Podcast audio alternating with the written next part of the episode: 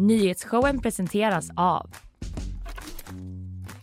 Gardenstore.se, trädgårdsbutiken på nätet. FKP Scorpio, missa inte morgondagens konserter. Art Portable, Sveriges marknadsplats för originalkonst. Zcooly, mattespelet som gör kunskap kul.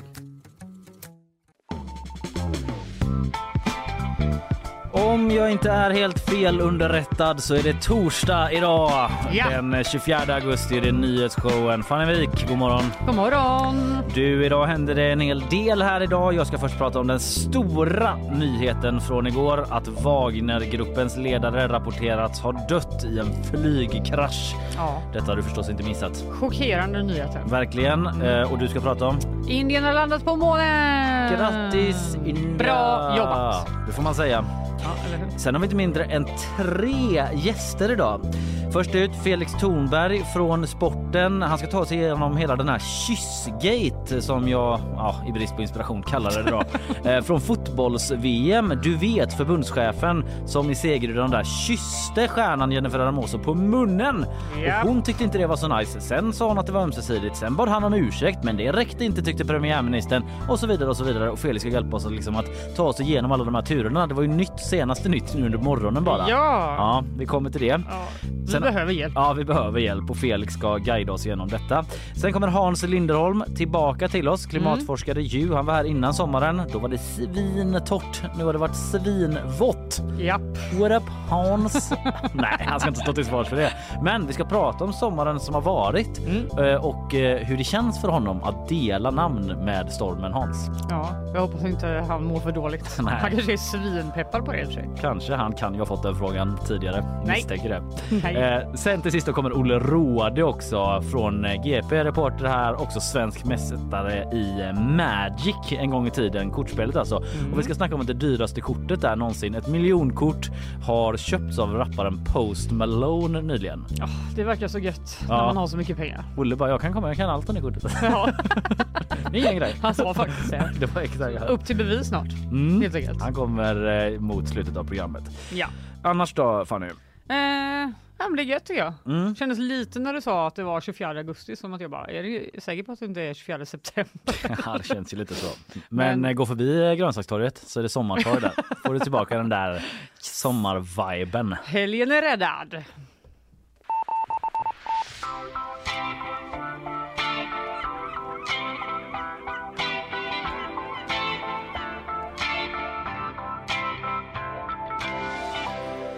Ja Fanny, igår kväll då så rapporterade svenska och internationella medier om breaking news från Ryssland. We begin with breaking news. Russia's state media now confirming that Wagner mercenary group leader Yevgeny Prigozhin has died. Wagnergruppens ledare Prigozjin uppges ha dött i Och här flygkrasch. är Ekot med nyheter. Wagnergruppen uppger nu ikväll på den sociala mediekanalen Telegram Mm, ledare Prigozjin alltså rapporteras vara död. Det här efter att hans privatplan då med tio personer ombord där Prigozjin var en kraschat norr om Moskva.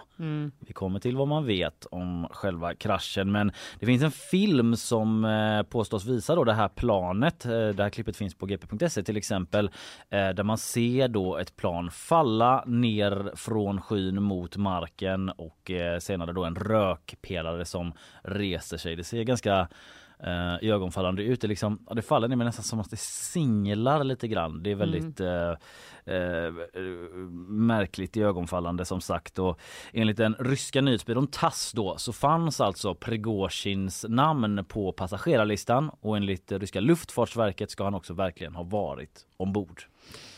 Ja. Eh, och eh, även två konton som kopplas till Wagnergruppen själva har skrivit på Telegram att han är död. Eh, och de anklagar vad de kallar då ryska förrädare för detta. Mm, men vi vet inte exakt eh, om exakta omständigheterna Nej, kring vem? varför det kraschade och så. Exakt. Men så skriver de. De skriver även så här. Men även i helvetet kommer han vara bäst. Ära till Ryssland, skriver båda kontona. Ändå insiktsfullt av dem.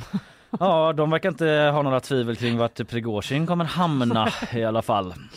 Uh, he shall rule hell for eternity. Hail Russia! Ja, det var lite bara en udda detalj i det hela. Det får man ändå Eh, Lite säga. makabert. Aldrig sett någon eh, uttrycka sig så innan när någon har gått bort. Nej, eller hur? Eh, Den här Prigozjin då, eh, för att påminna alla, han har ju en väldigt speciell livsbana. Han startade ju Wagnergruppen då 2014, men han föddes redan 1961 i Sankt Petersburg, växte upp i Sovjet, eh, satt fängslad i sammanlagt nio år då för till exempel rån och bedrägeri. Sen blev han en fri man 1990 och sätter igång då en karriär inom restaurang och cateringbranschen. Mm, vi har haft uppe det här tidigare. Vi har ju ett avsnitt där vi pratade med eh, Janne Höglund Just det. om eh, Prigozjin. eh, där han gick Putins kock. Precis, det var där han fick det smeknamnet då. Ja. Och därefter ska han fått liksom massa olika lukrativa avtal med staten. Och 2014 då som sagt så startades Wagnergruppen, den här privata armén som slagits då för Ryssland på samma sida som Ryssland och deras allierade i olika länder, till exempel Libyen och Syrien och Centralafrikanska republiken och dessutom i Ukraina då som ju alla känner till får man anta. Våra lyssnare där ute är ju så pass pålästa.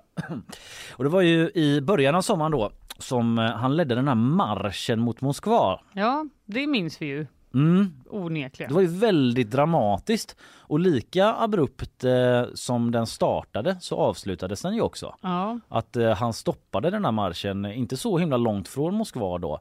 Eh, lite oklart exakt varför, det fanns väl lite olika teorier och så men eh, han stoppade den och eh, begav sig mot löfte om någon sorts frilejd då till vi, eh, Belarus. mm.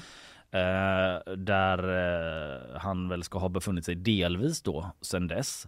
Eh, men ja, hur som helst, det var i alla fall knappt någon expert som trodde att det här skulle gå ostraffat förbi då. Den här Nej. lilla revolten eller upproret eller vad man nu ska kalla det. Vi kan lyssna på Rysslandsexperten Martin Krag då från gårdagens Aktuellt. Det här är ju ett utfall som många av oss som följer situationen i Ryssland har väntat på. Det är på dagen exakt två månader sedan eh, Prigozjin ledde det här så kallade upproret, eller vad man nu ska kalla det, mot Moskva. Eh, han sköt ned, eller hans män lät skjuta ned helikoptrar, ett ryskt stridsflygplan på vägen dit. Eh, Putin kallade honom en förrädare. Eh, och eh, det har aldrig tidigare hänt eh, under Putins tid vid makten att han kallat någon en förrädare och sen att den personen har levt ett långt och, och- och hälsosamt liv. Mm, Martin Krag igår i Aktuellt alltså. En av de experter som är inne lite på samma linje här kan man ändå sammanfatta det som. Överstelöjtnant Joakim Paasikivi till exempel säger till oss på GP att det som överraskat honom i detta är att Prigozjin levt så länge som han gjort. Snarare. Mm, precis. För övrigt kan man också nämna att Wagnergruppens militära ledare Dmitrij Utkin ska ha varit ombord på det här planet också då. Så två högt uppsatta inom denna, eh, denna militärgrupp. Ja, precis. Det har ju kommit många reaktioner då såklart på detta, till exempel från Joe Biden, USAs Jaså? president. Mm, ett lite speciellt klipp på honom faktiskt. Eh, där han, eh, jag såg det på The Guardian, det är flera som har det klippet, men han står med en smoothie utanför någon sorts eh, galleria. Väldigt ledigt klädd med keps och sån dragkedströja, solglasögon och får frågor om det här. Det är lite dåligt eh, ljud eh, ska jag säga, men det låter så här. I don't know for fact what happened, but I'm not surprised.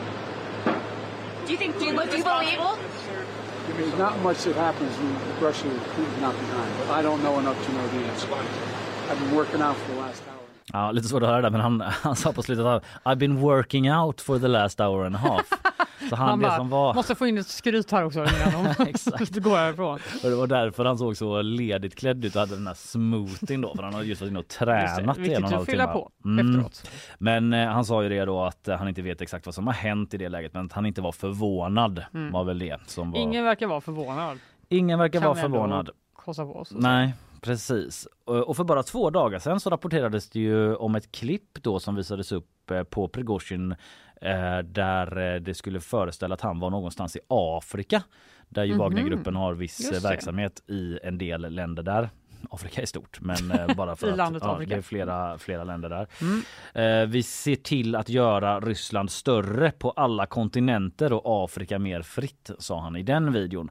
Men eh, det var också oklart om han verkligen var där. Det var ingen som lyckats bekräfta det eller om det var någon sorts green screen variant typ.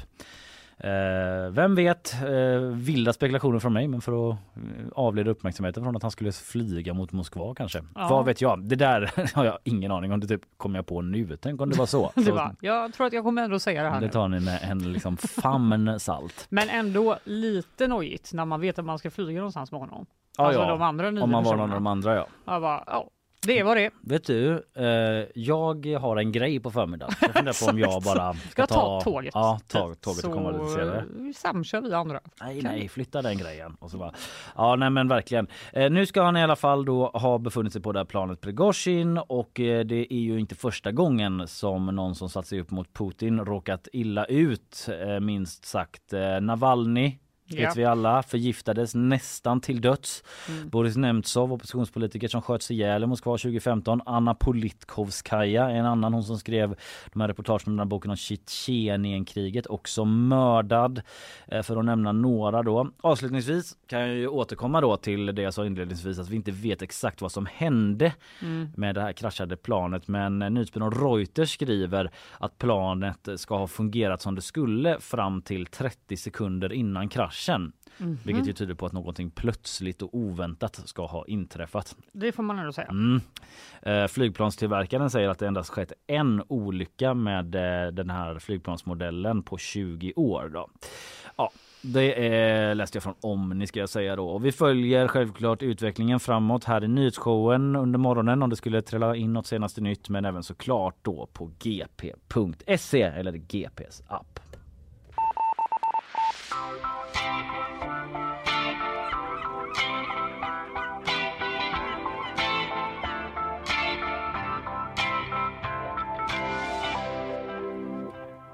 Indien har landat på månen. जी हाँ आप अपनी स्क्रीन पे देख सकते हैं कि हम पाव lander module Mm. Jiha! ja, jag undrar om det betydde något på det. hans språk. Och så inte var- var som cowboygrej. Det var bara så glädjetjut. Ja. Det här var alltså eh, applåder från kontrollrummet Mm, när mm. eh, rymdsonden Chandrayaan 3 landade på den södra sidan av månen. Mm, just det, Sydpolen. Sydpolen Den eftertraktade. På, exakt på månen. Det betyder att Indien nu är det fjärde landet i världen som har landat på månen och det första landet att landa just på Sydpolen. Ja, vi snackade ju om Ryssland i början av veckan. Exakt i måndags. Ja, i det, va? måndags var det till och med. Var Ja. det du som gjorde det? Till, för de försökte ju helt enkelt också landa Ja. på den södra sidan, men eh, misslyckades efter att eh, rymdsonden Luna 25 eh, hade lagt sig i omloppsbana. Var så här. Mm. Nu kommer vi förbereda den för att landa. Den eh, tappade kontrollen, åkte ur kurs och Mm. krasch landade istället på månens yta. Ja, men jag läste att eh, det eventuellt ska ha varit lite framhetsat det här landningsförsöket från Ryssland då, just eftersom de visste då att Indien också låg i omloppsbanan. Bara, Vi måste we have göra to det. do it now. Ja, alltså det har ju liksom varit en eh, kapplöpning här hela sommaren mellan Ryssland och Indien. För Mm. Luna 25 då, det här ryska. Jiha! på hästarna. på Kanske var därför de sa Ja. det. Den sköts upp den 11 augusti. Men eh, den indiska, den sköts upp i mitten av juli. Ändå verkar det då som att den ryska bara, kanske är lite snabbare helt enkelt. Den kom liksom, det verkade som att de skulle eh, klara det först. Ja. Men att då landa på månen är supersvårt! Ja, jag Skräll. nämnde ju spelet Lander. Jag har ju Exakt. viss erfarenhet av att landa på månen. Du har ju övat. spelet, och det är jättesvårt. Det är jättesvårt för att månen har ingen atmosfär. Så man kan inte bara släppa då en farkost mot månens yta, typ med en fallskärm, utan man måste använda bromsarna Mm, mm. för att inte man ska krascha. Och detta har Indien misslyckats med två gånger innan. Mm. Men ja, de nu- har det? Misslyckats två gånger? Okej, det Ja, inte. eh, två gånger har de försökt landa, två gånger har de inte lyckats med det. Vet du, jag såg en liten, eh, en, eh, i efterhand då, någon sorts liten live-feed. Mm. Eh, Jag vet inte om du ska säga något om det, men att det var liksom en split screen då. Mm. Där det var dels kontrollrummet och dels Nahindra Modi då, premiärministern. Såg du det? Jag såg att han hade en liten, liten flagga. Ja, och viftade med den så. så Och så satt gulligt. han och så var det någon sorts eh, jag vet inte om det var en animering för att gestalta eller om det var en live-feed på månlandaren. Eh, det förstod jag inte riktigt. Men Mhm. man ser när den landar då. Och eh, att han Moody är så himla återhållsam. Han ler pyttelite typ med bara- ena mungipan och sen liksom upp med eh, den lilla flaggan då. Willpower då av honom och inte bara Ja, och, och lite vågat om de hade kraschat. Du vet, för då Ja, måste han ju verkligen hålla masken. Han, vet hur, han har också spelat det här spelet så han vet hur svårt det är. Ja, exakt. Delicate. It's lander face Exakt. on. Som man brukar säga. Ja, en liten parentes bara. En liten parentes. På månen nu befinner sig alltså en månfarkost, landare och månrobot som alla byggts och utvecklats i Indien. helt enkelt. Mm. Och De ska användas för att söka efter vatten eh, då i kratrar där. Det pratade vi också om i månads, men det finns alltså extremt kalla kratrar Ja. dit solen strålar aldrig når, Mm. läser jag på g.se. Kräkas. Det är lite som en uteservering som ligger mitt emot mig på min gata som aldrig har sol. Sveriges enda uteservering med inte en enda soltimme. Ja, där kanske det också finns då återvärt fruset vatten någonstans som någon är ute efter. Eh, det ska också finnas då på södra sidan bergstoppar där solen lyser konstant. Mm. Det kan då göra att eh, det blir en stabil energikälla som kan underlätta vid långa vistelser på månen eh, eller en framtida kolonisering. Cool. Nej tack, säger jag. Då kan man åka upp och bara ladda bilen där uppe med någon solpanel då. Bara upp, eh, ja, det är svinbillig el här uppe på Ja. månen. Inga problem, vi kan bo här lika gärna. Eh, det verkar också som att de här naturresurserna, då, om de finns, kan användas till eh, bränsle för farkoster som ska vidare från månen. Kanske till Mars, Ja. kanske ännu längre ut i solsystemet. Men läste det, men då ska man köra på vatten typ. Men det Fruset behövs vatten och kanske för att, solenergi. Ja, så det kanske behövs för att kyla ner olika saker ur vatten då. Vad vet vi? Vad vet vi? Ja, det verkar kanske inte heller bara handla om då den här forskningen för Indien utan också om att befästa en stormaktsstatus. Ja, Ja, det är ju bara tre nationer, USA, Sovjetunionen och Kina, som har lyckats landa en farkost på månen eh, innan detta. Och Kina då, de har ju varit på månen och på Mars. Mm. De eh, har sagt att deras taikonauter, taikonauter, Mm. ja, alltså deras astronauter. taikonaut, kosmonaut, astronaut. Har Exakt. Indien någon sån? Ja, det måste de ju ha, men jag så, jag hittar heller. inte något ord för det. Ja, förlåt, det kan vi det kolla kanske på. är jiha. Mm, Jihannaut. Måste det vara. Mm. Eh, de har som mål att de ska vandra omkring på månen senast eh, 2030. USA, som ju är de enda som har lyckats landa människor där, Mm. de ska göra det igen tidigast 2025, ändå ganska snart. Det är så sjukt att man gjorde det en gång och sen har man inte gjort det, Det sen 50 dess, liksom. år sedan. Ja, man De har bara- väl inte så mycket att vinna på det då kanske eller så. Men att nu uppenbarligen då ska man köra igen. Ja, nu ska man köra igen och i helgen, då ska Japan skicka en liten eh, Jaxa. Så där ja. Ja, Eh, upp i en förlåt, en vad då sa du? Ja, det är någon slags rymdfarkost Ja. som de har döpt till Jaxa. De ska också då försöka genomföra sitt första obemannade landning på månen. Mm. Alla inte bara kör nu. Ja, nu eh, verkar det vara, månen är svinpopulär helt enkelt. Mm. Och eh, Modi, med den lilla flaggan, Mm, eh, premiärministern. Ja. han, eh, han var tydligen med från Sydafrika. Så det kanske Jaha, det var laggade som fan. han var på länk. Ja just det, det kanske laggade. Ja. Gick det bra? Ja men det är inte. sånt BRICS-möte förresten tror jag. Alltså den, de här eh, Aha. länderna som samlas under BRICS som har något möte där. Aha. Jo men det hörde jag på radion igår. Mm. Ja, så att han satt han. där och bara, vet ni vad som just hände? Guys, typ, bara, vi landade på fucking månen typ. Uh, wanna talk about it? Mm. Eller någon trade deal med Exakt. framgångsrika, framgångsrika jag. Han fick så sjukt gott självförtroende efter det. Ja, kan man tänka sig. Maxade. Mm. Han sa i alla fall, denna framgång tillhör hela mänskligheten. Mm. Bjussigt. Generöst ja. Eh, Även det globala syd kan klara av sådana här prestationer. Vi kan alla sitta mot Ja men det är det som är mycket Indien nu. Att de bara såhär, vi, är också är med. liksom syd, BRICS, globala syd, så här, vi, är, vi är med nu. Ja, jag vet. Se inte ner på oss bara för vi är här nere på jorden. så Som man brukar säga. Jag läste också att det skulle varit något av, något av ett lyckat budgetprojekt. Att eh, Indiens projekt kostade mindre än hälften av det ryska projektet. Va? Eh, ja, skrev jag. Men eh, jag klippte faktiskt ut det för jag lyssnade på Studio 1 igår om det här Mm. eh, innan jag visste hur vi skulle prata om det och sådär. Men liksom att då var det eh, svenska rymdstyrelsens generaldirektör Anna Ratzman som var med där. Hon fick en fråga om just det där. Mm. Eh, och då blev det typ lite konstig stämning eh, tyckte jag. Vi kan se vad du tycker. Är det ett budgetprogram som Indien håller på med?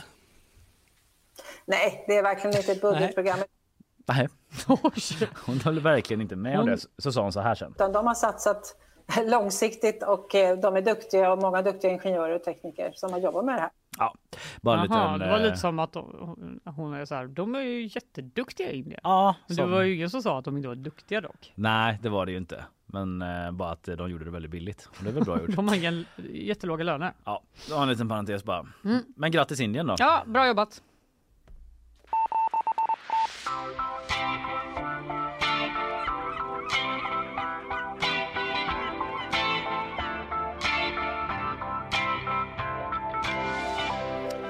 Isabella kommer snart och ger oss eh, senaste nytt i sitt eh, nyhetssvep. Sen kommer Felix eh, Tornberg hit och snackar också om senaste nytt kring kysskandalen men kanske Ja. framförallt tar oss igenom den. För det har varit många vänder kysskandalen. Jag menar ju när Spaniens förbundspresident för fotbollen kysste stjärnspelaren eh, Jennifer Hermoso på munnen och sen var det liksom massa turer. Var det liksom ömsesidigt? Var det inte det? Och så vidare. Först sponsorer. Nyhetsshowen presenteras av Gardenstore.se, trädgårdsbutiken på nätet. FKP Scorpio, missa inte morgondagens konserter. Art Portable, Sveriges marknadsplats för originalkonst. Zcooly, mattespelet som gör kunskap kul.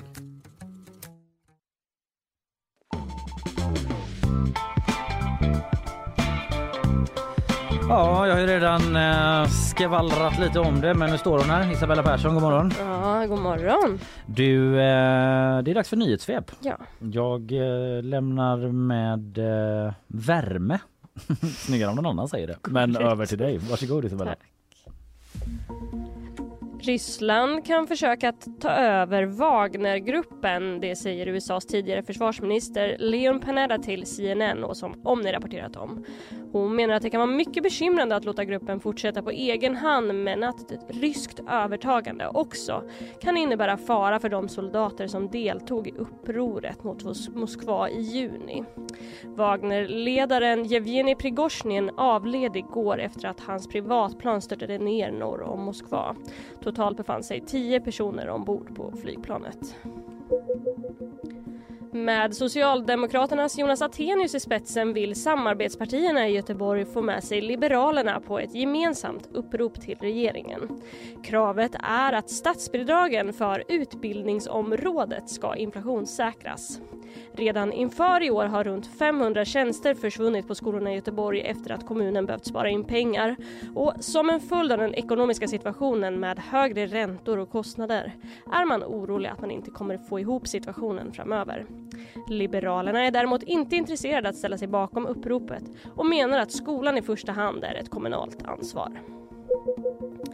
Trots att Donald Trump inte deltog i gårdagen, gårdagens debatt mellan de republikanska presidentkandidaterna så lyckades han ändå bli kvällens snackis. Under debatten fick de andra kandidaterna frågan om de skulle stödja Trump som kandidat om han fälls för något av de brott som han just nu misstänks för. Och endast två av de åtta sa att de inte skulle stödja den förra presidenten men möttes då av burop från publiken. Trump har själv motiverat sin frånvaro med att han har ett så stort övertag i opinionen.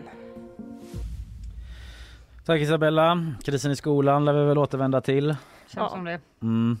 Eh, Kanske så, till Trump med eller?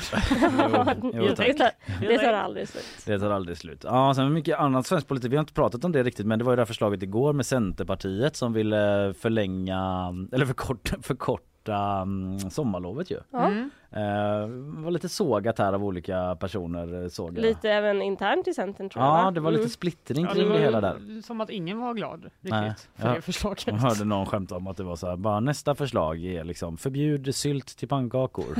Stäng Liseberg. Det var så vidare. Stäng Liseberg så lär sig barnen något.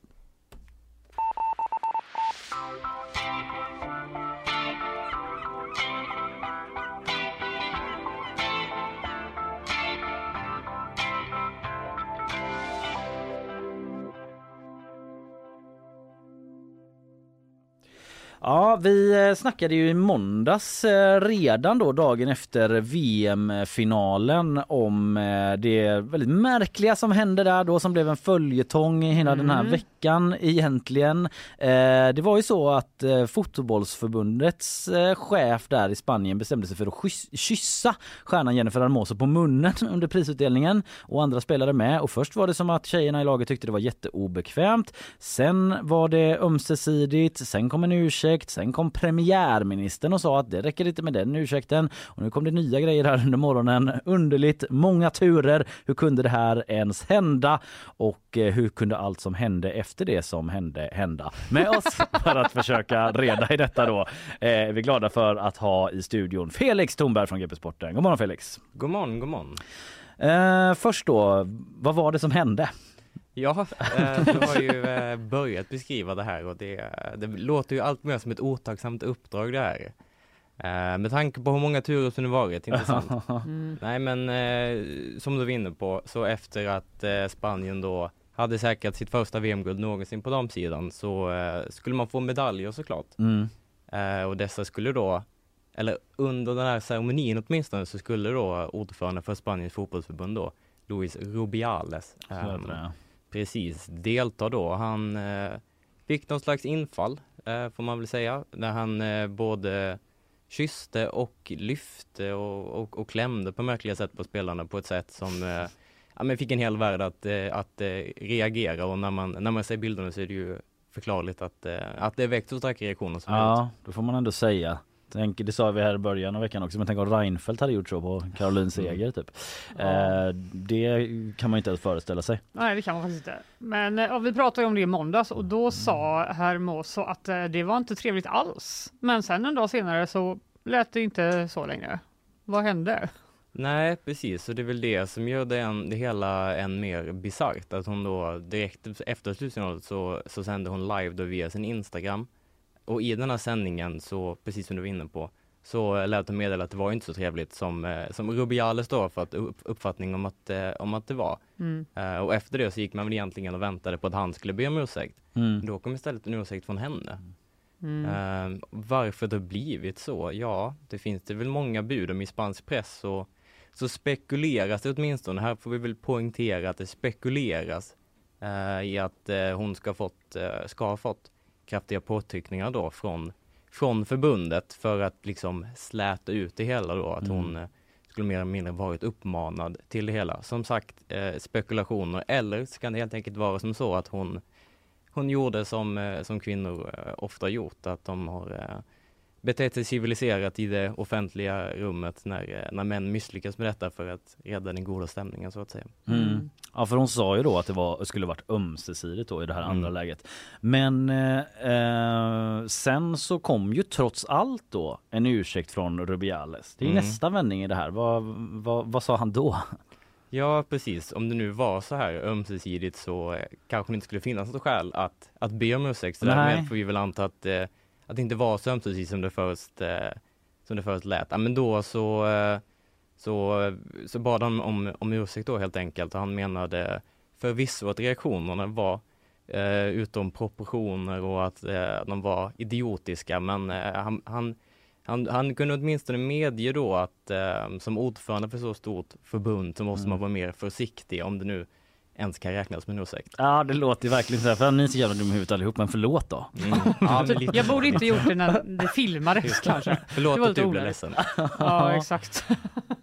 ja, och sen då, då kom premiärministern i Spanien, Pedro Sanchez. Mm. Han tyckte inte det räckte med en ursäkt. Nej precis, eller framförallt så var det väl det som vi varit inne på då att den här eh, ursäkten i fråga var, var otillräcklig då. Ja, just det. Och han är ju inte ensam minister i Spanien nu eh, om, att, om att kritisera Rubiales då och eh, mena att det här agerandet det är ju inte bara skadligt för, för fotbollen och kvinnor utan det är ju dessutom en stor skam för Spanien som land att man har en person på en så eh, pass tung position som uppenbarligen tycker att det här är ett rimligt och acceptabelt beteende. Mm. Jag såg en del eh, spelare i svenska landslaget som kommenterat på det här, Caroline Seger bland andra. Mm. Ja, men precis, hon beskrev väl det som det var helt enkelt. Oacceptabelt och, och fruktansvärt och, och, och vill att en hel värld ska, ska prata om detta. Och eh, med all rätt när man efter det här mästerskapet skulle sammanfatta det som en, som en stor framgång för fotbollen där vi börjar närma oss någon slags värld där, där kvinnor och män har samma förutsättningar att, att utöva fotbollen på lika villkor, att man då vad ska man säga, att det hamnar i, i skymundan av en man som uppenbarligen tycker att det är, är okej att bete sig så här eh, Mm. mot kvinnor. Ja, då kanske vi inte kommit så långt som vi eh, hade trott när vi eh, avslutade den här turneringen. Eller åtminstone när, när slutvisslan för finalen gick. Ja, Mm. just det. Eh, ja, det, här, det är en liten parentes men jag såg ett annat klipp också den här Rubiales stod på någon sorts hedersläktare och typ så. Ja, gjorde en ganska obscen gest typ. Jag misstänker att du har sett den också. Ja, precis. Obscen gest är väl eh, det milda uttryck man brukar använda för när någon eh, tar sig åt, åt könet helt enkelt. Han eh, såg eh, mycket exalterad ut i den här videon. Och, Han ska eh, kupa pungkulorna typ. Ja precis. Vad menar du? Man höll, han höll henne, han liksom kupade handen på pungkulorna och liksom gjorde någon liten sån snabb liksom framstöt med den som sån mm, liksom. Va- för att fira? Ja, ja, ja, jag antar det. Han bara, dags för mitt klassiska move. Han som jag gör när jag blir stod glad och exalterad. På hedersläktaren, han stod ju inte själv där heller. Nej precis, det är väl det som gör det aningen eh, mer eh, pikant då att det stod ju dessutom eh, den eh, 16-åriga spanska prinsessan Sofia också på läktaren då så han har inte bara premiärministern efter sig utan nu har han även upprört kungahuset också. Ja. Ja, okej. Oklart varför han gjorde så men eh, det såg jä- jävla konstigt ut i alla fall. Ja, men det, han känns inte som att han är jättepopulär just nu och nu kommer det ju då nya krav från den sp- spanska damligan som vill att han ska få sparken helt enkelt. Det handlar om en internationell skamfläck utan dess like för Spanien, spansk idrott och den globala damfotbollen ska de ha skrivit i ett uttalande. Mm. Kan han liksom sitta kvar efter det här? Vad tror du? Ja men det här, det här det blev verkligt intressant skulle jag säga. För som du är inne så har då den högsta ligan för, för kvinnor i Spanien gått ut nu och, och krävt hans, eh, hans avgång och eh, dessutom så har ju då Jennifer Hermoso via eh, spelarfacket nu bestämt sig för att, för att driva den här saken. För Mm. att eh, utreda eh, honom eller syna honom i sömmarna så att säga. Mm. Eh, exakt vad den här utredningen kommer, kommer leda till, det, det vet man inte riktigt än. Men det är i alla fall ett uttalande som eh, gått ut apropå att det skulle vara ömsesidigt. Det lär ju knappast vara ifall eh, man vill utreda saken. Nej, just det. Eh, men eh, och Spanien har ju dessutom kallat till ett, eh, till ett möte nu, ett generalförsamlingsmöte då med eh, de olika regioner som sitter i fotbollsförbundet. Eh, där de då ska diskutera Rubiales framtid imorgon. Och med allt som vi diskuterat så kan man ju tycka att ja, men det finns ju bara en utväg här, Mm. att han får gå.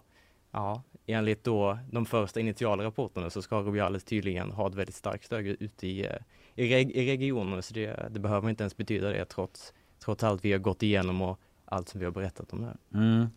Ja det blir ju spännande att följa vad som händer med den mannen och den där utredningen då. Vi tackar dig Felix Thornberg. Eh, Följ eh, detta kanske och andra sportnyheter såklart på gp.se och klicka in på sportfliken där så har du och kollegorna en strid ström av eh, nyhetsuppdateringar i flödet. Tack Felix ska du ha. Tack.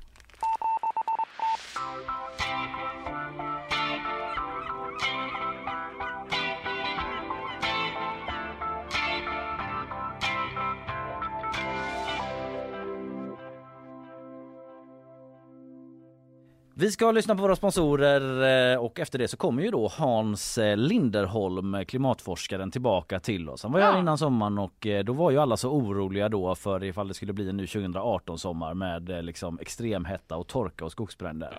Blev det inte riktigt så? LOL! Nej, eller vi, vi var ju där Ja, det eh, var med ju den extrema så. hettan. Det ska vi också komma ihåg. Men nu var det ju, har ju pendeln svängt åt andra hållet. Vi ska prata lite om det där och Mm. eh, sommaren som har varit. Men först då som sagt sponsorer. Nyhetsshowen presenteras av Gardenstore.se, trädgårdsbutiken på nätet. FKP Scorpio, missa inte morgondagens konserter. Art Portable, Sveriges marknadsplats för originalkonst. Zcooly, mattespelet som gör kunskap kul. Det är ju nyhetsshowen eh, som eh, du lyssnar på som sänder live från GP-huset denna torsdag 24 augusti. Fanny Wik, Hallå? Kalle Berg är det som sitter här och pratar. Nu har vi fått en gäst eh, hit till studion då som vi flaggat för. Sist han var här så var det under den brinnande torkan som vi hade i juni. Då fanns ju en oro. Hur ska det bli? Blir det som 2018? Blir det skogsbränder och liksom slut på vatt, grundvatten? Eller vad ska hända egentligen? Eh, Så här med facit i hand så blev det ju inte riktigt så, inte i Sverige i alla fall. Eh, Men med oss nu då för att förklara den här svenska pissommaren 2023 och värmerekorden globalt så har vi ju Hans Linderholm, klimatforskare på Göteborgs universitet. Välkommen Hans, god morgon. God morgon, tack så mycket. Konstaterade här eh, bara innan att eh, du är en eh, shortskille från maj till september. Eh, kosta vad det kostar vill nästan. Ja, så är det. Även under stormen Hans. Även under stormen Hans. Din namne. Ja, det var, det var liksom blandade känslor där tycker jag. Mm, jag förstår det. Hur, eh, hur gick snacket på, eh, eller det var ju sommar, det kanske inte var på jobbet, jag tänker kollegorna och sådär när det blev stormen Hans. N- Nej, det var ju semester så jag hörde Ja. ingenting. Har de Eh, skämtat mycket hemma? Nu kommer Hans! Gå, Nej. gå in! Nej men det var nog mera jag som gick och sprätte runt lite grann där och så här, Ja, det är inte alla som har en storm uppkallad efter sig. Nej. Så här. Och inte vilken storm som helst är det. Nej, det, det får man ju säga. Ja. Ja, det blev ju lite som att eh, Hans blev eh, ja, men grädden på moset typ efter den här regniga skitsommaren. Jag har ju sagt, pratat tidigare om att jag har haft eh, toppenväder då. Ja, men. Jag har prickat in ganska tur. Men eh, många har ju deppat över regnet sådär. Vad, eh, vad hände egentligen? Prognoserna om fortsatt torrt och soligt väder. Så blev det så här istället. Ja, det är ju det är ju inte helt lätt att göra en långtidsprognos. Eh, och när, vi var, när jag var här senast då, då tittade vi, eller pratade vi om just den prognosen som man hade gjort och då tittar man ju på väldigt stort generellt över, över Europa eller världen eller vad det nu kan vara. Och då använder man ju sina modeller och så, så tittar man på hur ser läget ut i, i stort eh, med, med havstemperatur. Vi pratade lite grann om El Niño och sådana saker. Mm. Och sen så väger man det samman och så ser man så här, jaha, hur ser det här året ut jämfört med andra år? Är det likt det? Då kanske vi kan säga att det är någonting som, som kommer att vara som det året som det är likt. Mm. Och så gör man sin prognos och sen är det ju så att väder är väder. Mm. Eh, och i det här fallet så, så, så blev det ju lite annorlunda och delvis så beror det på att den här jetströmmen då som jag pratade om förra gången som liksom styr väder och styr de här luftmassorna. Att den av någon eh, outgrundlig anledning då hade eh, liksom placerat sig över oss här och så det har liksom fått, vi har fått ner den här, fått mycket lågtryck som kommer med regnet. Mm. Eh, så det är ju ren otur och, och sen får man ju försöka ta reda på varför det blev så här. Och Mm. jag har ju en känsla lite grann av att, att haven faktiskt spelar en viss roll i det här. På vilket Mhm. sätt då? då? Ja men havstemperaturen har ju varit extremt hög. Det är ju Mm. rekordhöga havstemperaturer. Och havet påverkar ju väldigt mycket hur just luftmassorna rör sig och, och hur lågtrycken eh, vandrar och så vidare. Mm. Så jag tror att det här kan ha, ha spelat in i och påverkat hur de här jetströmmarna rört sig bitvis då. Mm. Då låter Så- det ju som att det kommer kunna fortsätta vara så då. Ja, man får ju se. Det, det är ju, eftersom det är många olika saker som, som eh, gör saker tillsammans. Eh, Ja. Så vi, har ju, vi pratade ju lite grann om, här, om El Niño. Mm. Eh, den har ju inte riktigt kommit igång än, så den har nog inte påverkat så mycket. Men nästa år förväntar man sig att den ska ha större Mhm. inslag eller in, inflytande på vädret. Sen är det havsissituationen i Arktis, hur, den på, hur mycket is det är, var det är is och så vidare. Så det finns massa olika komponenter som, som, eh, som vägs samman. Och, så därför är det lite svårt att få till det här. Mm. Men jag menar, tittar man i stort så, så stämmer ju ändå att temperaturerna var rekordhöga. Det var liksom torrt i, i södra delarna av Europa och så vidare. Mm. Så att, eh, De här regnmängderna som kom då, ehm, de var ju ändå ganska extrema på Ja. sina håll, får man ju säga. Eh, men är det de här faktorerna som du nämnde som gör att det blir så pass extrema regnfall eller finns det andra saker också? Ja, alltså det, det vet jag inte om vi, jag tror vi näm, pratade lite om det förra gången, men att, att när du har en varmare luft så kan den hålla mera fukt. Mm. Eh, vilket gör att det kan bli mer regn och sen så blir det mer dynamisk. Det blir ju lite mera av, av det så att de här lågtrycken blir djupare och det, det blir mera fart. Och sen så när det gäller Hans Mm. Exakt. eh, så var det ju så att det, här var ju ett, det var ett lågtryck som kom från eh, från, ner från kontinenten. Och i, i, I de flesta fall kommer ju de lågtryck som, som träffar på oss här på västkusten och, och så, de kommer ju från väster eller sydväst. Det här kommer då från, från syd, sydost ungefär. Och då är det varmluft som kommer ner från, från kontinentala Europa. Och sen så, det har hänt förut att det har tagit vägen över Östersjön och då Mm. samlar det på sig fukt på vägen och så dumpar det någonstans i, i sö- södra Sverige. Mm. Så vi har haft några sådana extrema väderhändelser här. Den här rackaren, den tog ju vägen ut över Atlanten. Mhm. Ja, okej. Och det här är ju lite likt de här tropiska stormarna som, som eh, liksom får extra skjuts i tropiska hav. Just det. Det här som, som hurricanes och tyfoner och så Mm. vidare. Eh, nu är det inte samma temperaturer här, men i alla fall att den, den får förmågan att suga upp mera eh, fukt i sig. Eh, och sen så eh, hörde jag från en forskare på Stockholm att, att det här eh, polska lågtrycket då, eller som kom från kontinenten i alla Mm. fall, stötte ihop med ett annat som kom västerifrån. Ja, så då ja. hade vi liksom två stycken lågtryck som, som går samman och så suger de upp eh, massa fukt och sen så in över Sverige. Och jag kan ju tänka mig, för tittar man på satellitbilden av det här så var det var en stor rackare. Det var ju, Mm. det var en ordent, ett ordentligt lågtryck. Och det kan ju ha fötts på lite grann av att det låg en bit över, över eh, eh, Nordatlanten eller Norska havet. Då. Men alla de här eh, samexisterande liksom, fenomenen och förhållandena, är det någonting som du sätter in i ett sammanhang av eh, det man pratar om att vi kommer få se mer extre, extremväder och sådär? Kommer vi behöva vänja oss vid det? Är Hans den nya liksom, normalstormen typ som kommer en gång per sommar? Alltså nu kanske jag liksom hårdrar lite grann men du förstår vad jag far efter. Ja. ja, det är ju faktiskt precis det som vi har pratat om. Och, och jag menar, kanske inte ska liksom bara fastna i Hans, för det var ju lite speciellt. Det var ju som den här forskaren från Stockholm sa, att det var den perfekta stormen. Mm. Sånt har ju väl hänt tidigare år menar jag också, liksom, att sånt kan ju hända. Ja. Precis, och det, det är ju så, så det är. Men, men just det här att, att vi ser att det är mer av allting. Mm. Det blåser mera på sommaren jämfört med vad det brukar göra. Det är liksom så här höstvindar som, som dyker upp. Det är mera regn när det regnar. Vi pratar ju om de här eh, nederbördsrekorden som har slagits Mm. runt om och speciellt då i Västsverige. Så vi Mm. har ju, ligger ju lite, har legat lite risigt till. Extrem torka. Jag var uppe i Nordnorge Mhm. i juli på fältarbete. Det är nästan så långt man kan komma där. Och där var det ju, alltså det var ju supervarmt, helt stilla, Mhm. över 20 grader. Det var helt galet. Så att tittar man på, på hur temperaturmönstret har sett ut så har det varit ja, normalt eller under normalt i stora delar av Sverige. Men går man längst upp där. Men det var där där du var nästan, Kalle, längst upp i Sverige. Nej, men långt upp i Sverige. Ja det är väl, eh, jag var i Sundsvall. Ja, ja, ja, men inte mitt i Sverige. Jämfört med oss här nere i Ja, väst så så, var det helt enkelt bättre väder. Ja. Längre upp i år. Ja så var det ju. Det var ju där jag träffade himla rätt ja. Mm. Grattis! Tack, igen. Men tack eh, igen. eh, sist du var här så var ju du ganska bekymrad över det väldigt torra vädret som Mm. vi hade då ju. Och eh, ur en klimatforskares perspektiv då kan man säga att det liksom ordnade upp sig med allt regn.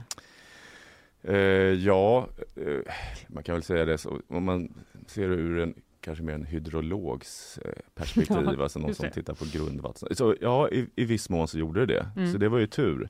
Sen är det väl så också att när det kommer så här mycket regn så väldigt snabbt så är det ofta så att det här regnvattnet kan liksom inte marken tillgodogöra sig allting. Utan Nej. en del bara rinner av på ytan. Mm. Eh, så, så ska man ha en ideal påfyllning så ska det komma liksom under det. längre tid, lite lagom så, här, så att det hinner rinna ner i Ja. marken. Ja, vi har ju ganska klassiska sådana rasmiljöer här i Precis. Älvdalen Ja, till ja. exempel. Och det, ja, Ja. det är ganska oroliga tider. Ja, och det såg man ju i Norge. Mm. Det kanske ni såg, det var ju skred till höger och vänster. Ja, det rasade ja, med ja. bron och det Visst. var, ja, ja verkligen.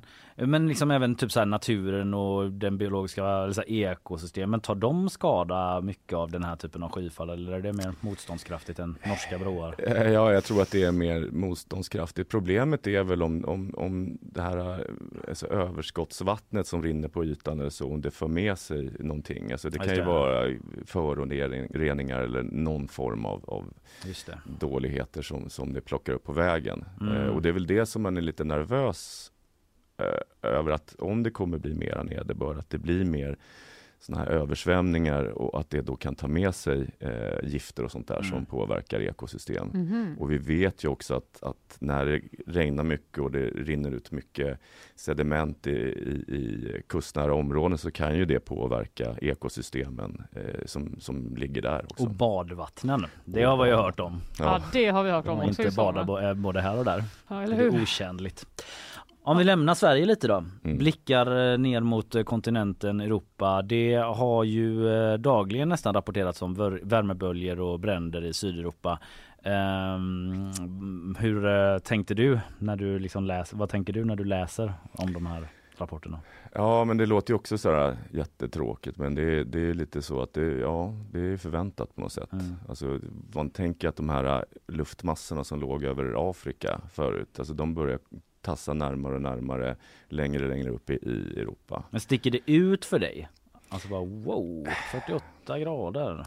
Ja, jag, jag kan väl tycka att det, det går ju lite snabbt kanske. Att det händer väldigt mycket och, och tittar man nu på, på de här globala temperaturerna, nu har man inte kunnat utvärdera augusti, men tittar man på, på den globala medeltemperaturen för juli så är den högst någonsin.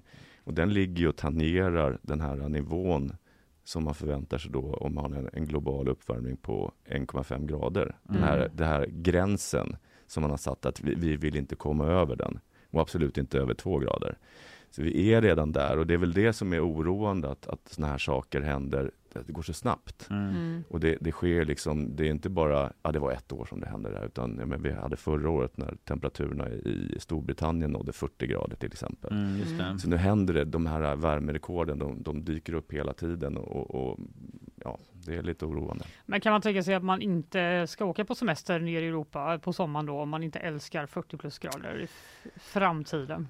I vår nära framtid?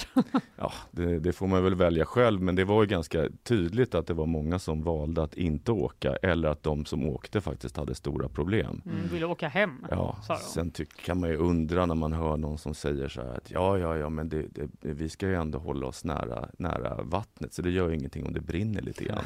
Nej. Ja men en som var där nere var ju Lena Andersson, krönikören och författaren. Jag vet inte om du hängt med? Ja, du, du en liten en reaktion. kulturdebatt du har engagerat dig i kanske? Har du Nej, läst någonting om det där nej, eller? Jag, jag har hört lite grann om det där. Och det, ja. Kan bara för- sammanfatta för lyssnarna lite grann. Det var ju liksom en lång text från Lena Andersson där hon skrev om lite olika saker i någon sorts dagboksform över sommaren, typ hennes sommar.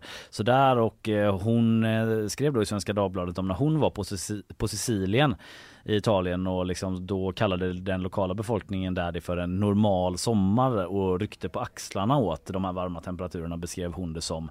Eh, och hon fick mothugg. Peter Wolodarski på Dagens Nyheter till exempel gick ju ganska till ganska kraftigt eh, motstånd liksom mot den här beskrivningen så. Också för att Lena Andersson typ ger eh, mellan raderna DN ganska stora slängar Ja. av sin slev liksom. Så fixerade tyckte hon vid vädret. Ja, precis. Eh, vad tänker du om att det liksom eh, det här att eh, ja, det skulle varit en normal sommar i Italien till exempel?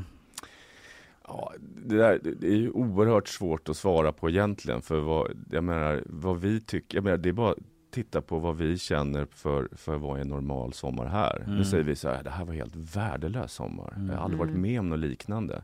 Förut brukar det vara så varmt och torrt och sådär. Och tittar man tillbaka så har det inte varit det. Nej. Det har ju varit en ganska normal sommar ändå. Med, jag menar, förutom Hans.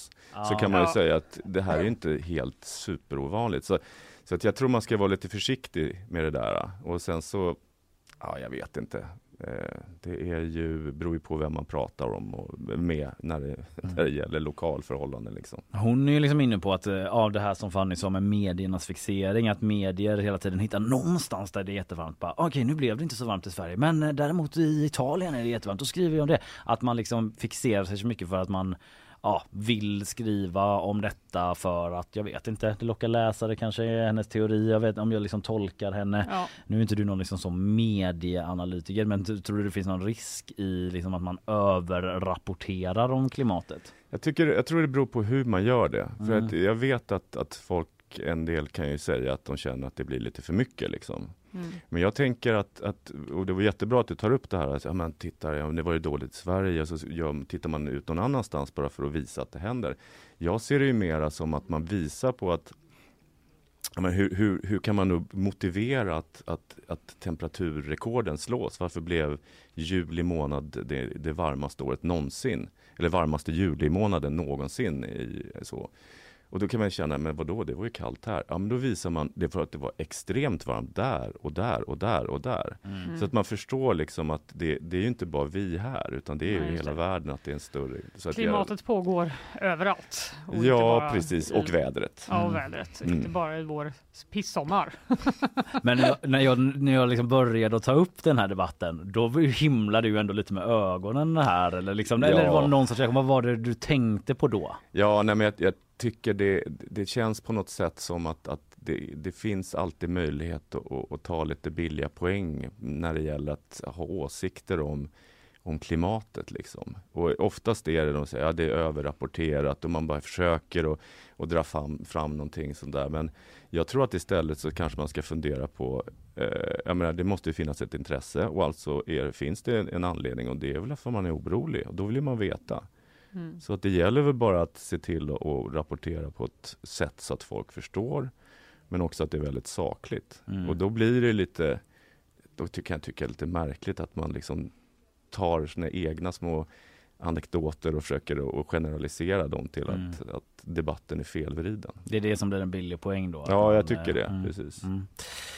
Okej, okay, men äh, ja, äh, på sikt då? Nu har vi haft en sommar med torka och äh, skogsbränder i de här områdena runt Medelhavet. Får det, vad får det för konsekvenser framåt? Ja, det är klart att det, det, skapar ju andra förutsättningar när man bränner av massa skog och det ska ju bli intressant att se vad, vad resultatet av de här enorma skogsbränderna i Kanada till exempel, hur det mm. ger. För det, det, påverkar ju också de lokala klimatförhållandena, tar bort massa vegetation och så vidare. Mm. Så det här kan ju ha eh, effekter som, som eh, påverkar eh, vissa regioner. Men sen tänker jag också på allt det, allt det eh, sot och, och sånt som, som faktiskt bildas i bränderna. Mm. Som har påverkan på luftkvaliteten och på folks hälsa och sånt där. Så det, det, det här kommer ju vara någonting som, som ger effekter under lång tid tror jag. Mm. Säger Hans Linderholm då, klimatforskare på Göteborgs universitet. Eh, stort tack för att du kom till oss igen. Eh, du är varmt välkommen tillbaka och prata mer klimat med oss. Det är alltid lika trevligt när du är här. Gärna, tack. Tack Hans. Vi går vidare.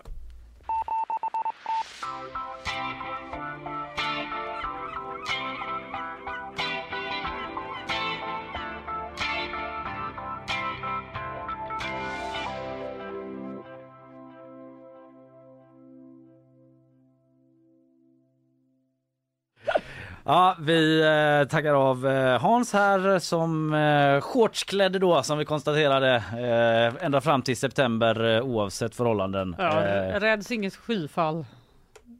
Nej. jag bara, frågetecken.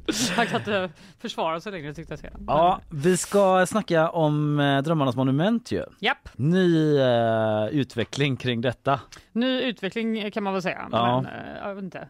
Ska Isabella vara med först? Ja, ja men först sponsorer. Mm. Och eh, är det någon mer som vill? någon mer som står här utanför? Hallå? nu blir det sponsorer. Gardenstore.se Trädgårdsbutiken på nätet. FKP Scorpio. Missa inte morgondagens konserter. Art Portable. Sveriges marknadsplats för originalkonst. Zcooly. Mattespelet som gör kunskap kul.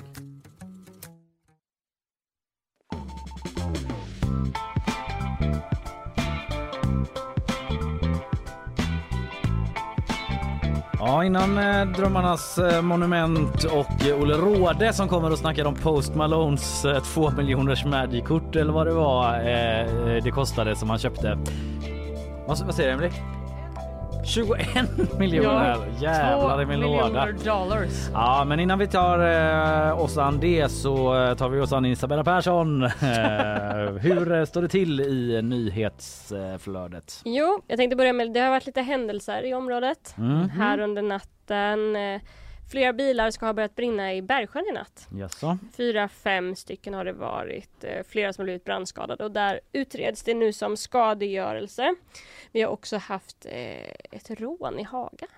I dina Haga. gamla hus. Mina gamla trakter, ja. Det var en kniv eh, skärning där för inte så länge sedan också. Ja, häromdagen också va? Mm. Men i natt har det varit en eh, man i 30-årsåldern som ska blivit rånad på en guldkedja Mm. Har ju själv blivit rånad i Haga en gång. Det var länge sedan. Det var länge sedan. Det var obehagligt. Ja, det var obehagligt, men uh, av så små kids liksom. Oh, nej. Men det här var typ 15 år sedan. Så du var också ett småkid då? Ish. Ja, jag var ändå 20 någonting liksom. De här killarna var typ 13. Men de kom inte över någonting. Det gick bra. De misslyckades och sprang iväg sådär. Men eh, ja, skitsamma. Läskigt ändå. Mm, ja, det, ja. Det en person det. kunde i alla fall gripas här. Mm. Eh, så det var en eh, man i 20-årsåldern som har gripits efter ett bråk eh, på Järntorget. Så ja. kunde polisen identifiera samma person då som hade Aha. tagit den här guldkedjan. Tog sig inte så långt helt enkelt. Nej. Ja. Okej, det är lite såna grejer från natten. Vad händer mer framåt idag då? Den eh, stora nyhetshändelsen är ju eh, Prigozjnins död då. Ja. Wagnergruppens ledare som eh, omkom igår efter en flygolycka. Eh, eller en flygkrasch och det kommer mer om idag. Ge Så- frågorna man ställer sig. Det är lite kring eh, vad det var som faktiskt, varför den kraschade. Varför kraschar man? Eller planet och vad är det som har hänt egentligen? Händelseförloppet. Sen Kommer Putin säga någonting undrar man ju också. Ja, ja, Han har väl inte uttalat sig ännu vad jag har sett? Det tror jag inte. Och sen har det kommit lite uppgifter om eh, revansch från Wagnergruppen. Mhm. Att de vill ha revansch för Prigo- Prigozjnins död. Då. Så det får väl också följas upp under dagen. Det får vi verkligen. Vad som kommer hända där. Det här kommer säkert vara, det här är ju en långt, ko- kommer ju hålla på länge tänker jag. Självklart. process. Det Men så. det följs upp idag. Sen har vi en rättegång som inleds i Danmark idag. Mhm. Som ska klargöra om en person är spion eller terrorist. Jaha, Mm. okej. Eh, Berätta det, mer. det är utpekade Ahmed Samsam som nu sitter i fängelse efter att han har dömts för terrorbrott. Eh, han har varit i Syrien och dömdes i Spanien. Överlämnades sen till Danmark. Men frågan är nu om han faktiskt var terrorist eller om han var dansk spion i Syrien. Nämen. Oj då. Mm. Ja, Så det den- borde man väl kunna bevisa. Känns som det. Om han var det, kanske. Om han inte var spion för, på eget uppdrag. Ja, ja. Så det, det, Ja, det finns ju mer detaljer att läsa om på gp.se redan nu och sen så kommer det komma fram lite mer detaljer under rättegångsdagarna. Ja. Och sen vill jag bara lägga till en sista Trump-nyhet. Ja. Oj, oj, De oj. tar aldrig slut. Nej. Det är ju idag han ska åka till Georgia Just för att det. arresteras Mm. I det här åtalet då. Så att, Mm, eh, just det. Ja, vilket är det det här med röst? eh, Exakt, han ska ju ha ringt till eh, någon valansvarig. Ja. Eh, röstansvarig kanske bättre ord. Och eh, velat påverka valresultatet där. Är ju i alla fall anklagelserna då. Ja, det är det här läckta telefonsamtalet. Exakt. Han säger find me 11 000 bla bla bla. Just det. Votes. Ja, intensiv nyhetsdag. Eh, vi tackar för det Isabella, så går vi vidare. Det händer ju grejer även här i stan.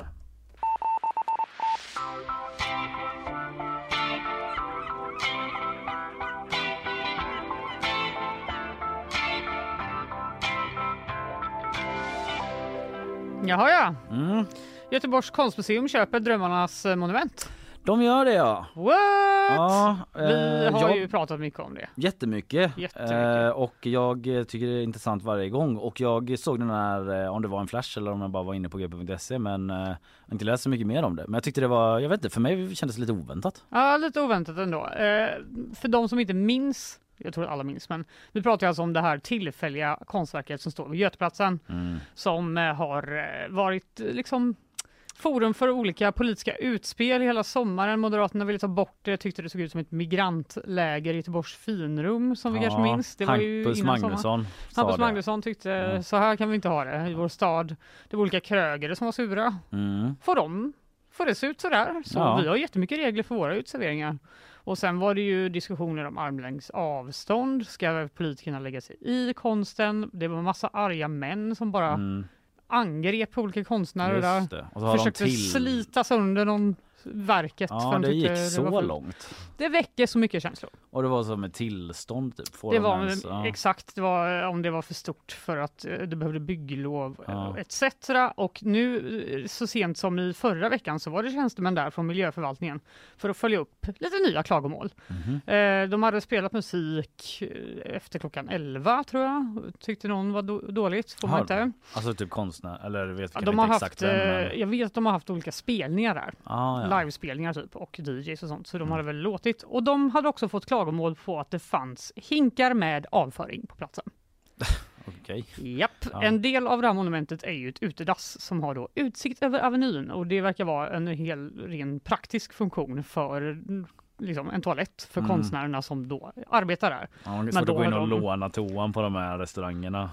De bara, typ. Hallå Mr P! Det är, det är det lugnt om vi går in där? Det är jag igen. Ja exakt, nej men då har de såklart också då eh, inkorporerats i konstverket under titeln Drömmarnas bajs. Det tyckte miljöinspektionerna var en hygienfara. Det, så kan man inte bara ha massa avföring i hinkar någonstans. Nej, Såklart. Det förstår jag att den förvaltningen ändå De får, bara- får kika på. Liksom. ja.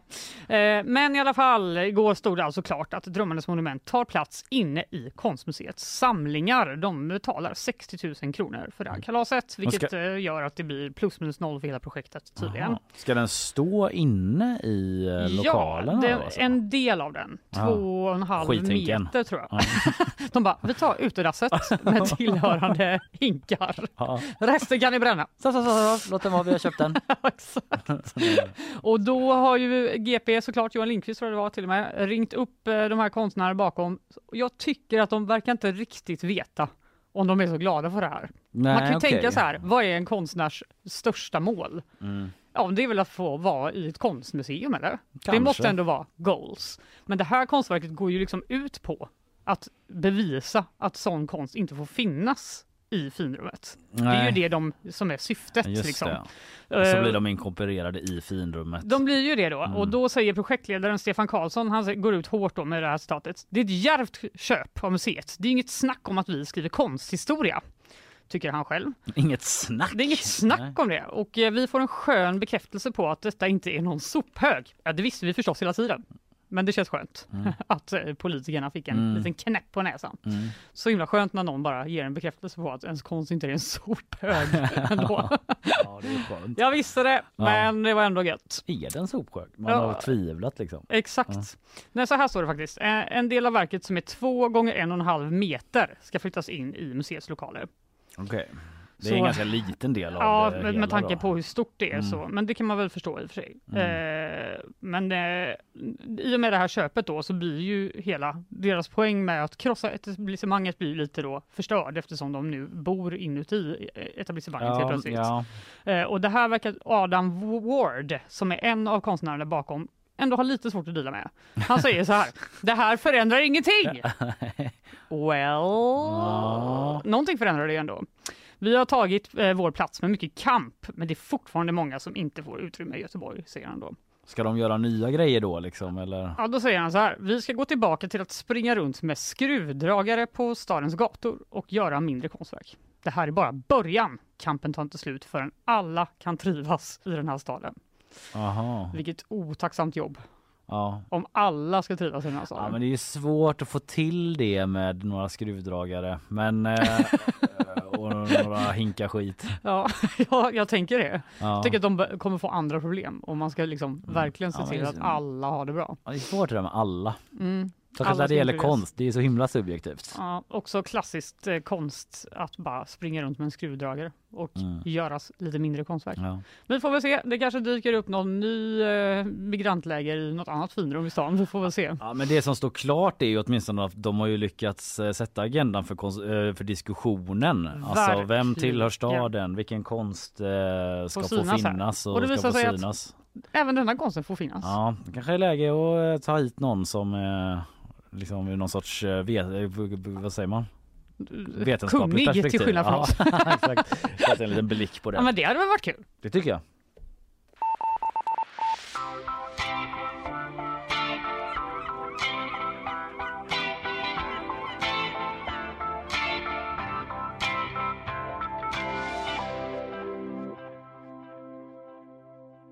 Vi börjar klappa igång redan nu eh, för dagens gäster här. Fanny, du vet ju att jag eh, är en gammal Magic-spelare.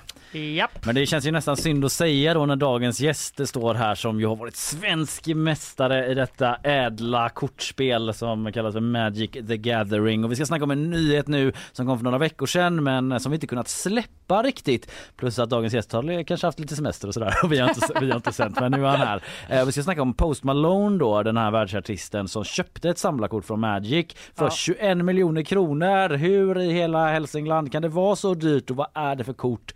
Det ska vår egna Magic-mästare här på GP hjälpa oss att reda ut. Välkommen Olle Råde. Tack så mycket, tack så mycket. Du, eh, bara för att liksom hamra in det här skrytet lite om dig då. Jag vill gärna skryta om det liksom och Ja. sätta dig, din expertis i kontext här. Du är invald i Magic the Gatherings Hall of Fame samt även eh, svensk mästare i Magic då. Ja, jag vann SM 2016 och blev väl invald i Hall of Fame eh, mitten av 00-talet. Var jag i Japan på någon slags stor invigningsceremoni. Var du i Japan? Jajamän. Men, vad, är den här Hall of Fame en fysisk plats eller är den digital? Nej, men det är väl som Rock'n'Roll Hall of Fame eller Baseballs Hall of Fame. Det är liksom en, eh, En ära. virtuell ära. Liksom. Har du något eh, smeknamn typ? Nej, jag kallades väl för uh, The Littlest Viking där i början på 90-talet. The Littlest Viking. Ja. Wow! Otroligt är bra smeknamn. Men när du var i Japan, jag blev ändå nyfiken på det. På, det var något event då för att du skulle väljas Ja, in? det var i samband med VM. Jag tror att det var 2007 kanske. Ja. Så flög de dit mig och lite andra folk som blev invalda i första gänget. I Var det liksom så? The Littlest Viking? Nej, det var väl mer oh, from Sweden, oh, oh, Wow! Tävlade du i VM då? Ja, då var jag faktiskt med också. Hur gick det då? då? Nej, jag var ju ganska avdankad då, så jag Ja. hade liksom inte koll. Men... Nej.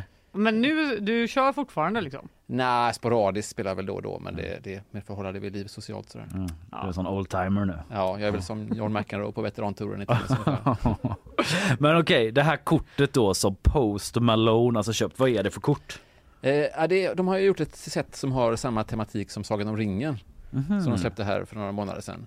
Och då är det då eh, den här The One Ring, alltså ringen i Sagan om ringen. Mm. Den är ett av de mest sällsynta korten i setet då. Mhm. Och, och så de trycker specialversioner av kort eh, som finns i setet. Alltså de mest sällsynta korten kanske trycks i Ja men det är ju tiotusentals exemplar. Mm. Men eh, då så finns det glitterbilder precis som i Pokémon och alla sådana här konstiga kort. Men nu har de börjat med en ny grej att de numrerar kort eh, som kommer i sällsynta specialutgåvor. Mm. Så då kanske det finns eh, 500 så numrerar de från 1 till 500. Men just den här special special the one ring, det är liksom, då har de vridit alla ringarna till max och liksom dratt på eh, 3D hologram foil och extra glitter och all text är på det här svartspråket från Sagan om ringen. Aha. Så det går liksom inte att läsa vad det gör utan det står bara krumelurer på eh, black speech som det heter då. Vem bestämmer att det, kostar, att det liksom är värderat till 21 miljoner? Ja men det, det, egentligen är det väl en PR-kupp att det bara finns just en av den och då har de Mm. numrerat den som att det, är, det här är one of one, the one Mm. ring. Ja. Men då är Eh, Magic så pass stort att det finns typ ett liksom Ja, precis. marknadsvärde. De har gjort, eh, alltså genom Magics eh, 30-åriga historia så har de gjort några sådana kort där som det finns en av. Jag var på VM 1996 och då fick vinnaren ett kort som hette så World Champion 1996. Mm. Som liksom var inglasat som det bara finns ett tryckt av. Men spelar man med de korten eller är det mer att du har dem eh, på väggen hemma? Ja, både och egentligen. Men alltså de som har dem har de på väggen hemma. Det finns, Mm. Jag tror det finns tre sådana. En, ett, ett är den här World Champion 96 Mm. som såldes, som har sålts i flera omgångar. Ett är någon japansk drake som är på ett museum i Japan. Och det tredje kortet som det bara finns ett av, det är det här special The One Ring då. Mm. Och värdet, ja men det bestäms ju av andrahandsmarknaden. Men jag är annat. typ i chock att det är ett nytt kort. Jag bara tog för givet att det var så här ett jättegammalt värdefullt kort. Ja, de mest värdefulla korten är ju de som kom i första omgången tidigare då liksom. Ja. Och de finns det tusen av varje år. Black Lotus är väl det som folk brukar prata om. Mm. Ja det känner jag till. Till och med att jag känner till det. Ja jaså? Till och med att jag känner till Men så det. det här var ju en stor PR-grej inför det här släppet av eh, Sagan om ringen-sättet att åh, har du riktigt tur så kan du öppna någonstans i världen kommer någon öppna det här unika kortet. Just Ja när man köper sådana små booster packs Ja, men precis. eh, där man får typ så, hur många är det? 20 kort? Nej. Ja, 15 är det. Ja, just Eh, det. Så kan man ha sån jäkla tur Ja, bara. så folk öppnade ju sådana där. Folk var ju som besatta att köpa dem när det kom. Mm. Folk satt på Twitch och streamade att de nu har jag köpt eh, tre lådor med booster och ska öppna dem. Jag ska öppna the one ring. Mm. Det var ju ingen som gjorde det av, av dem då, men någonstans i Kanada så var det någon tjomme som öppnade det här. Ja, det var en kille som hette Brooke Trafton och han då köpte det typ som ett Alltså så som man köpte så här fotbollskort eller Spice Girls-kort Ja, men precis. i Han kiosken. Liksom. ja, jag, jag tror det. Det är ju ändå helt eh, sjukt. Ja, det, alltså det gick ju lite rykten på Twitter, det var X eller vad det heter nu för tiden, om att Mm. det var någon som hade öppnat det i Portugal eller Brasilien. Så här, Åh, någon öppnat det, så, men då var det fejkade bilder. Och sen så Ah. efter några veckor så var det någon som, då hade han gått ut med att, eh, att jag, hittade, jag öppnade det här kortet, att jag kommer sälja det till Post Malone. Och det var flera butiker som hade gått ut in, innan så här med att vi kommer betala minst en miljon dollar för det här kortet om någon öppnar det, eftersom Ja. det är så sällsynt då. Ah. Men har du liksom Post Malone, eh, liksom, vad, har han, vad är hans status inom Magic-världen? Jo men han är lite känd även inom Magic-världen. Ja, alltså, är det. de är ju väldigt måna om att promota de här få riktiga kändisarna som håller på med det finns någon... Så som vi gör med dig. Nej men det finns någon eh, amerikansk fotbollsspelare i Seattle som är känd för att han spelar Magic på fritiden och liksom eh, Ah, okej. Det finns Post Malone uppenbarligen. Han är ändå en av världens största artister Post Malone. Ja, och en av världens rikaste Magic-spelare får man väl säga. Ja, ja. Men eh, vet du hur det gick till? Hörde han liksom av sig till den här Brook-draften? Eller Ja. hade han redan på förhand varit såhär, jag kommer köpa den? Han hade på förhand gått ut med att han, han är väl tydligen är han en ganska idog samlare av Magic-kort och håller på att köpa på sig ganska dyra speciella kort då. Mm. Så han har gått ut med att eh, jag matchar alla butikers erbjudanden, hur mycket ni vill ha, hör av er till mig så kommer vi kunna hitta en deal liksom. Mm. Undrar hur det gick till om man typ så DMa på Insta? Ja, typ. nej, det, det, hallå. det, det är ju lite oklart än så länge. Men, men eh, sen så kom det ju en, en video då där han träffade den här kanadensaren och de gick ut gemensamt med att han har köpt det här kortet för två miljoner dollar liksom. Ja. Och, och är väldigt from stämning får man ju säga på den videon alltså. Ja, det är det. Ja, det ja. då from stämning bara. Nej men det var ju verkligen, det var ju kramar och han Ja. var ju överlycklig den här kanadensaren. Han grät och... Ja, och sen, Men- sen släppte han även någon video när han hade öppnat det kortet, man såg hans händer skakade liksom. Och så här, "Åh, jag har öppnat det, jag har öppnat kortet så här, wow." Det är ändå ganska fint tycker jag. Det är ju som att han vann på Lotto. Ja det får man ju verkligen säga, det är ju ett visst pulspåslag när man öppnar ett sånt kort som är värt så mycket. Ja, Mm. herregud. Men de får vara lite försiktiga då, det företag som gör Magic-kort då, för de kan inte göra hur mycket sådana här grejer som helst. då. Nej, det är väl nästa farhåga att de kommer Mm. göra det igen om ett halvår med ett nytt sätt. Mm. Eh, Men de har ju sagt så här, nej, nej, det här är en engångsgrej liksom. Men det vet man ju inte. Liksom. Det var ju väldigt lyckat ur en PR-synpunkt får man ju ändå säga. Ja, det får man ju verkligen säga. Eh, o, eh, oavsett hur mycket pengar det köptes för så Ah. har det ju blivit en del snurr liksom. Ja, och de är ju extra nöjda när det når ut till liksom mainstream media och folk pratar om det som inte är Mm. inbitna med diktöntar. Liksom. Nästan de pratar med Post Malone innan på något sätt om det här. Ja, kanske. Ja, eller kanske Mm, de inte det- behöver. Han det vill, ju bara ha, ja, han vill ju bara ha det, så varför ska de behöva göra det? Ja, jag blir så alldeles varm av att tala om Magic alltså. När jag gick i mellanstadiet var det enda jag tänkte på varje kväll. Hur ska man sätta ihop sin lek och sådär? Mycket Mirage och så hörde jag. Ja, Mirage ja. Och sen ännu äldre utgåvor. Shivan Dragon. Det gamla fina kortet. Den finns fortfarande. Den gör det? Ja. I uppdaterad? eh, Ja, i nya sätt med nya bilder. Men... För det finns ju en gammal där det inte är ens until end of turn som man verkligen plötsligt Ja, i alla fall, då tror jag att vi ska gå vidare. Då kanske vi ska med, runda. eh, Vi tar en lunch på det. Ja, vi får göra det Olle. Det får vi göra. Du, tusen tack för att du kom hit. Det var trevligt att komma hit. Ut och jobba med dig. Tack, tack.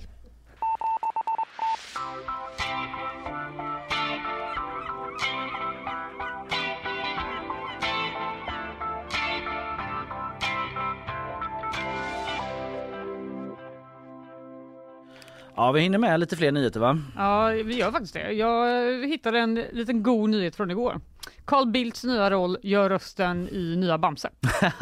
Ja, det flimrade mig förbi faktiskt. Ja, klickar du det inte in? Jag nej, kastade nej, in. jag vet inte. Jag, det är så mycket som jag hinner inte, hinner inte med allt. Vad, vad, vad, berätta. Ja, det, är, det är Expressen som har gått till botten med detta och de har verkligen gjort det för de börjar liksom i en historisk tillbakablick från när Carl Bildt eh, skickade ett mejl till eh, Bill Clinton 94. Mhm. Eh, kära Bill, förutom att testa den här uppkopplingen på det globala internetsystemet så vill jag gratulera dig till att ha avslutat handelsembargot mot Vietnam. Skrev han bland annat. Det, men det är någon sån här Sveriges första mail. Exakt. Han var den första eh, som mejlade, alltså första regeringschefen som mejlade en annan regeringschef. Jaha, hela världen? Ja, det verkar så. Okej. Enligt Expressen. Ja. Eh, I alla fall, det var inte så konstigt tycker de att Bildt valde just Clinton som mottagare för det här mejlet då, som gjorde honom historisk. För att när de sen träffades 93 så gav Bildt eh, Clinton en originell gåva. En slips med Bamse-motiv Jaha, som det finns bild på här. De se. väldigt se. ful. Ja, den var jätteful ju. Det är som en serierutor typ. Ja, det är en är seriestripp liksom med Bamse. Och han så- hade ändå, var det Clinton som hade på sig den där? Ja. De, hade ändå, de tog ändå på den. De tog ändå på den för kameran i alla fall. You know Sen- this is a socialist uh, who made Bamse. Jag vet inte om han är socialist men en mega sossig serie ändå. Ja, det får man fan säga. Ändå har Bildt, eh, är Bildt ett fan uppenbarligen. Ja.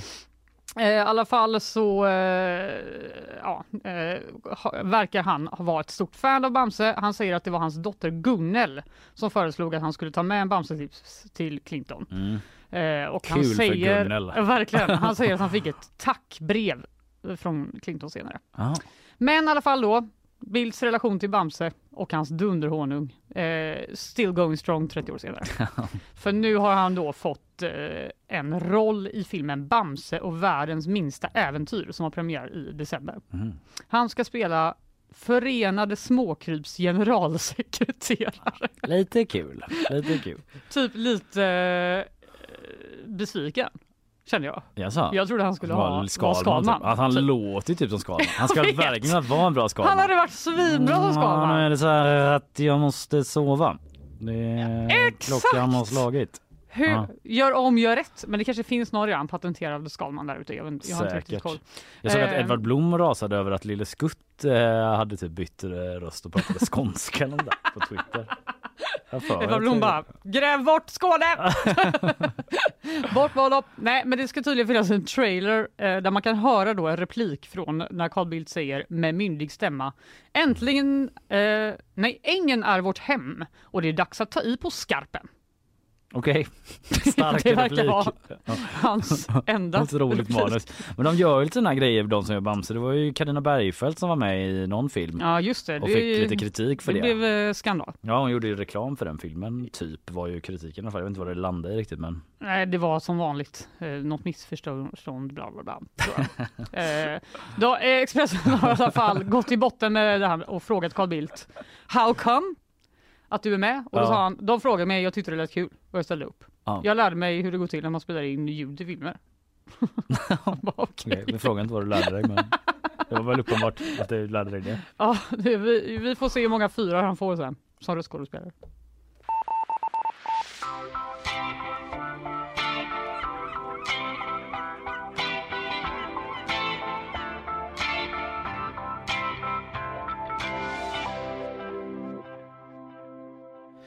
Kalles djurnyheter. Åh, saknar den nu. Ja, jag gjorde ju en jingle till Linneas eh, djurnyheter från sommaren. Eh, men jag har inte gjort någonting med själv. Eh, det var snålt. Ja, det var snålt. Jag kom på det nu. Mm. Eh, den var så, det är typ det bästa liksom, kreativa jag har skapat. Ja, jag ska vi gick ju runt och sjöng på den i flera dagar efter Ja, det. tyvärr är det inte jag som har gjort musiken utan det är från det här sånt företag som man får betala och så, som Ja, GP har. men du hade gjort musik. otroliga lyricsen. Ja, och sjungit. I alla fall, det är inte det jag ska prata om. Eh, Det är djurnyheter däremot. Eh, Det var nämligen så här att eh, häromdagen då, i juli var det faktiskt. Mm. Så det är inte riktigt häromdagen men eh, Härom månaden. Ja, nyheten kom igår. Igår. Det handlade om att sexårige Hubert vad, eh, var vid Bovallstrand då i juli eh, Mm. och eh, fiskade krabbor. Mhm. Han gör då detta. Eh, hovar upp eh, krabbor och an, all, andra grejer som man får upp där, lägger i sin hink. Eh, ser sen att, eh, vänta lite nu, det här är ingen krabba. Eh, försöker då, eller försöker, han gick till sin pappa då och säger att pappa, det här är ju en sjöhäst. säger pappa, eh, nah, det är nog ingen sjöhäst. Han tror inte riktigt på det för att det finns inga sjöhästar i Sverige. Va? Nej, det, det, gör, det gör inte det. Eh, men vi ska lyssna lite på, eh, för att han gav sig ju inte då, lille Hubert, eh, utan ja, gick till pappa en gång till. Och sen gick jag till pappa och se, ehm, sa att jag ser en sjöhäst fast jag tror inte... ehm, och då kom han dit. Fast um, då säger han nej, det är nog ingen sjöhäst. Och sen um, um, så, går jag dit igen och då um, när den har kommit lite närmare då kommer han dit igen och då då ser han faktiskt att det är en sjöhäst. Gulligaste Fy fan vad gulligt, jag killen. gråter nästan. Hubert hette han det? Ja, hette ah, Hubert. Bara att han hette Hubert, jag orkar faktiskt inte. Ja, det är SVT. Vilken konung. SVT Väst som eh, har eh, pratat med Hubert, har gjort en eh, telefonintervju. Ja. Charlotta Kvarnemo, professor på fiskekologi, säger till TV4 Nyheterna att djuret troligtvis har liftat hit den här eh, sjöhästen som är den första i Sverige någonsin. Och då är det inte med bil då, att den står vid vägkanten och bara Hallå? lyfter lite på. Utan eh, de har ju um, en lång svans sjöhästar, känner Ja, du till, som ja. är lite krokformad och det Mm. har de då för att de ska kunna typ rulla ihop sig och så hålla fast i tångruskor som Mhm. kan tappa sitt fäste och då bara wii! åker de med strömmen. Eh, Wow. Ja det var lite en fripassagerare, de liftar säger den här Charlotta Kvarnemo då. Det är lite roligt att eh, evolutionen har byggt upp det så, att de har så jättesmå fenor som bara Men var bor de då? men du kan lifta. Hur långt ska har han liftat? Hen? Ja. Vi vet inte. Ja, är det inte någonting med sjöhästar att de har någon sorts eh, lite... Just det. Crossover. Nej men liksom, eh, det, ja, jag, jag kommer inte ihåg men det är någonting med kön på sjöhästar som inte är så binärt i alla fall. Eh, nej men det vet inte vart, de har, vart den har kommit eh, ifrån då men det är i alla fall en kortnosad sjöhäst eh, som ska vara då den första. Det är forskare vid Göteborgs universitet som då konstaterar det här nu då. Mm. Så det har väl tagit ett tag att de har fått kika på denna då. Ehm, och eh, jag nås här nu från Isabella Persson då att eh, de förekommer nära kusten från Svarta havet till Medelhavet Ja, det är ändå en bit alltså. i eh, vanliga fall. Ja, man säga. Så De den, verkar ha kön, men det är så att det är hanen som föder upp ynglen. Ja, det var det. Han hanen har en ficka på magen där honan lägger sina ägg. Och sen är det Okej. hanen som befruktar dem och så tar han dem. Ja, se där. Wow! Naturen va? Otroligt.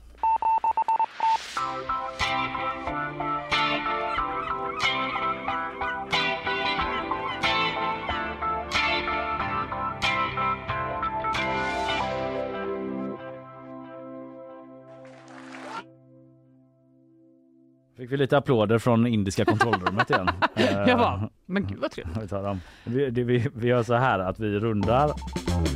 Nej, fan varför fick man inte göra så? Det gick Beatmix. inte. Ja, det gick inte.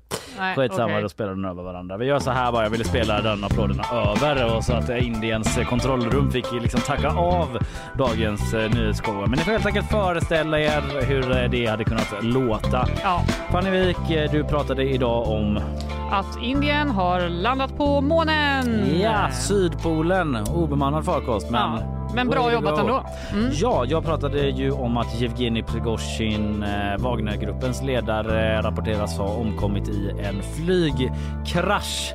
Eh, mer eh, information om det lär komma under dagen. Följ oss på gp.se och GP-appen. Sen hade vi ett pärlband av gäster. Felix Thornberg från GP-sporten var här och liksom gav oss alla turer i den här kyss-skandalen från fotbolls-VM. Nu var senaste nytt då att eh, för- förbundsordföranden för spanska fotbollsförbundet eh, krävs på sin avgång. Ja. Vi får se vad som händer. Felix eh, ledde oss tryggt igenom alla turerna, för det var ju inte få.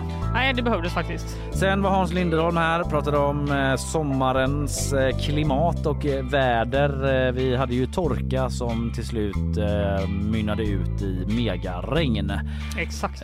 Och han fördjupade det för oss. Olle Råde var ju här också och snackade om världens dyraste Magic-kort som Post Malone köpte också. Det var underbart. Ja, det var så mysigt. så glad. Eh, alla andra var också toppen, men Magic det ligger mig så varmt om hjärtat. vi är tillbaka imorgon igen. Ja, det är vi. Då ska vi snacka med Lale. Jag vet. Eh, om allt vill sig väl. Hon ska ju spela på Ullevi. Ja, det ska hon. Det blir andra grejer också, quiz och så vidare. Men eh, nu säger vi väl eh, tack för idag. Det gör vi. Hej! Hej då!